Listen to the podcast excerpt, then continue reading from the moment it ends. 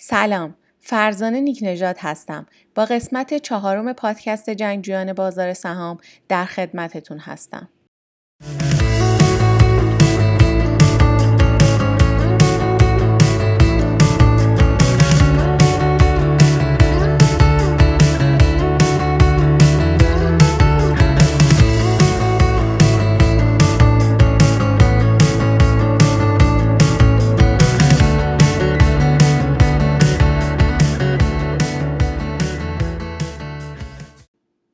قسمت می‌خوام براتون درباره زندگی آقای باسو بگم.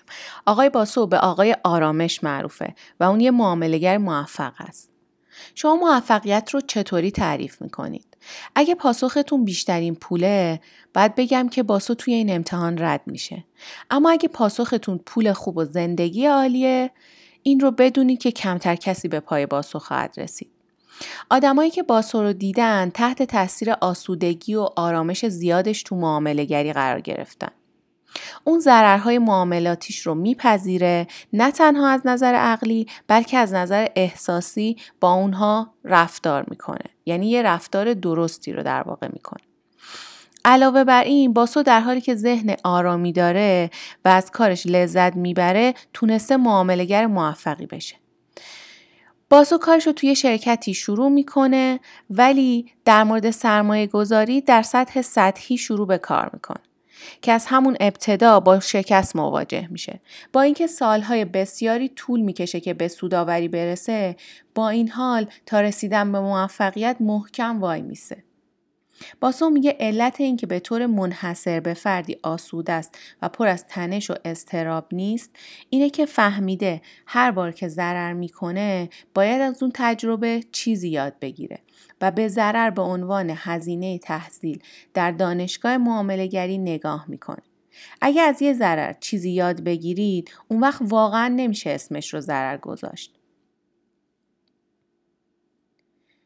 این رویکرد به اون چه کمکی کرد؟ اون میگه که دیگه ضرر رو به عنوان مشکل نگاه نمی‌کنه بلکه اون رو به عنوان فرصتی نگاه می‌کنه که اون رو به مراحل بالاتر ارتقا میده. و میگه بعد از اون و بعد از پنج سال که کار کرد روی کردش به تدریج پیشرفت کرد و هر سال کمتر ضرر داد. با اینکه اون پنج سال ضرر می‌کنه ولی به این فکر نمیافته که برای این کار ساخته نشده. به نظرتون چه چیزی این اعتماد رو به اون داده؟ چون بازار که به هیچ وجه این اعتماد رو توی اون تقویت نکرده دیگه. اون پنج سال ضرر کرده. اون این تقویت رو وقتی به دست آورده که به تدریج ضررش کمتر و کمتر شده. یعنی چی؟ یعنی با وارد عمل شدن و دست به کار شدن و منتظر موندن. از جمله استراتژی هایی که داشته اینه که نمیذاشته ضرراش از حدی فراتر بره که نتونه اونها رو کنترل کنه. اون با یه حساب سبک معامله می‌کرده و در حسابش مقداری پول میریخته که توانایی از دست دادنش رو داشته باشه. به طوری که اگه پولش رو از دست بده تحت تاثیر اون قرار نگیره و با خودش این قرار رو گذاشته بوده که هیچ وقت معامله ای که می‌تونه ادامه دادنش به کارش ضرر برسه و اون کار رو ازش بگیره رو انجام نده. یکی از نقطه های عطف در روی کرده معاملاتیش رو اینطوری تعریف می‌کنه. میگه سال 1987 من و همسرم حسابی داشتیم 130 هزار دلاری که با افزایش شدید بازار به 500 هزار دلار رسید. ولی تنها در عرض یه هفته 80 درصد از سودمون از بین رفت. هنگامی که حسابتون چنین نوسان بزرگی رو انجام میده این تمایل وجود داره.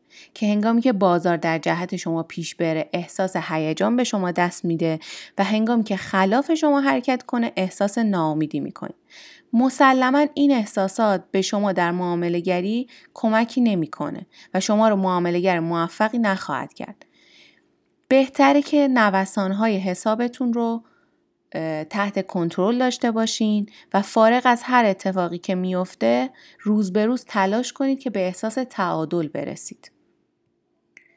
اون معامله انگیزه ای بود که او به این قاعده دست پیدا کنه که با کاهش تعداد معامله ها هم حجم سود و هم حجم ضررهاش رو به سطح قابل تحملی برسونه.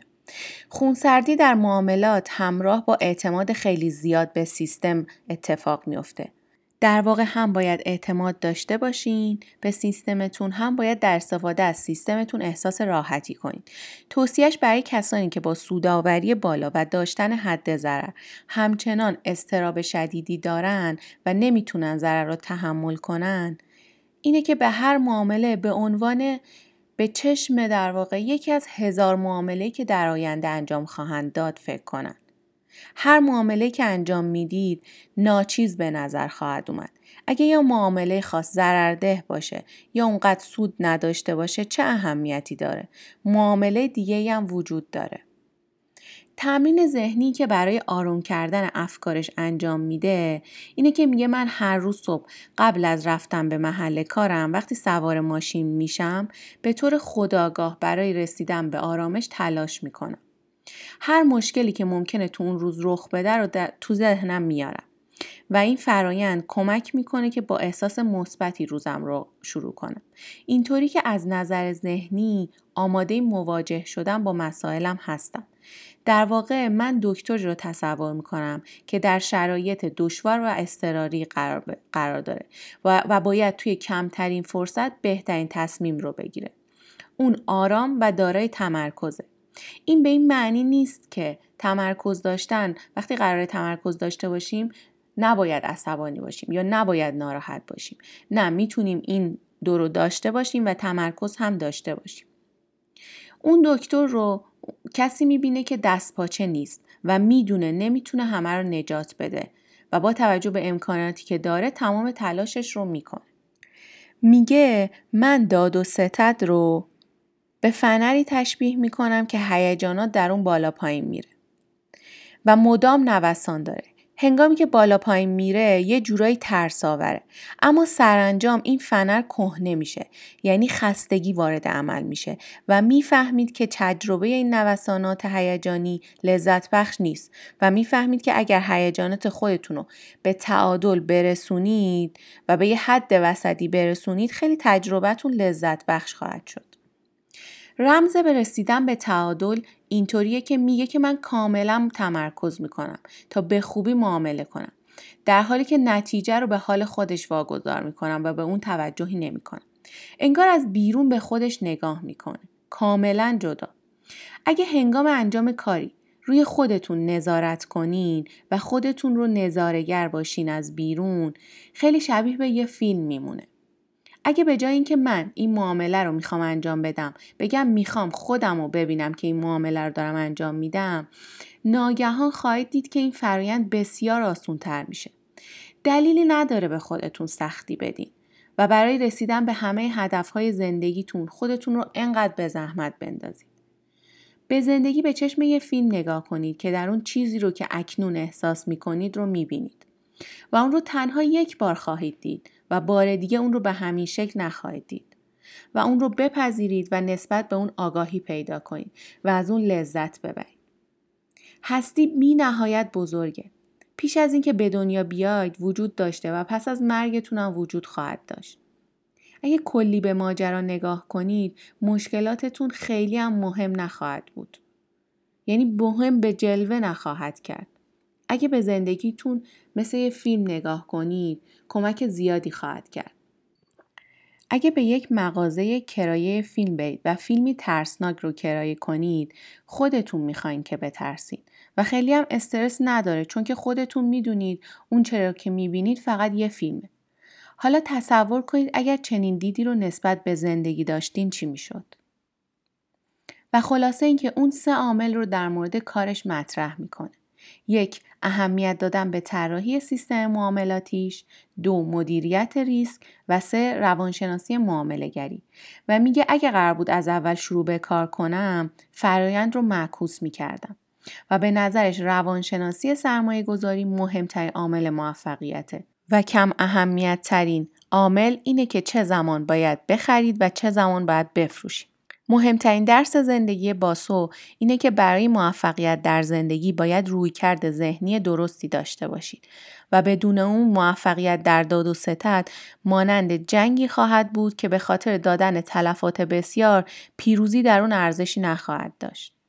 اگه معامله گری عامل نگرانی، ترس، خستگی، افسردگی یا عصبانیته حتی اگر از دید رایج موفق هم باشین یه جای کار اشکال داره. باید از اون لذت ببرین. چرا که اگر عامل هیجاناتتون منفی باشه خواه ناخواه شکست خورده این حتی اگر پول به دست آورده باشین. ازتون قدردانم که این اپیزود رو گوش دادین. امیدوارم که براتون مفید بوده باشه. خدا نگهدار.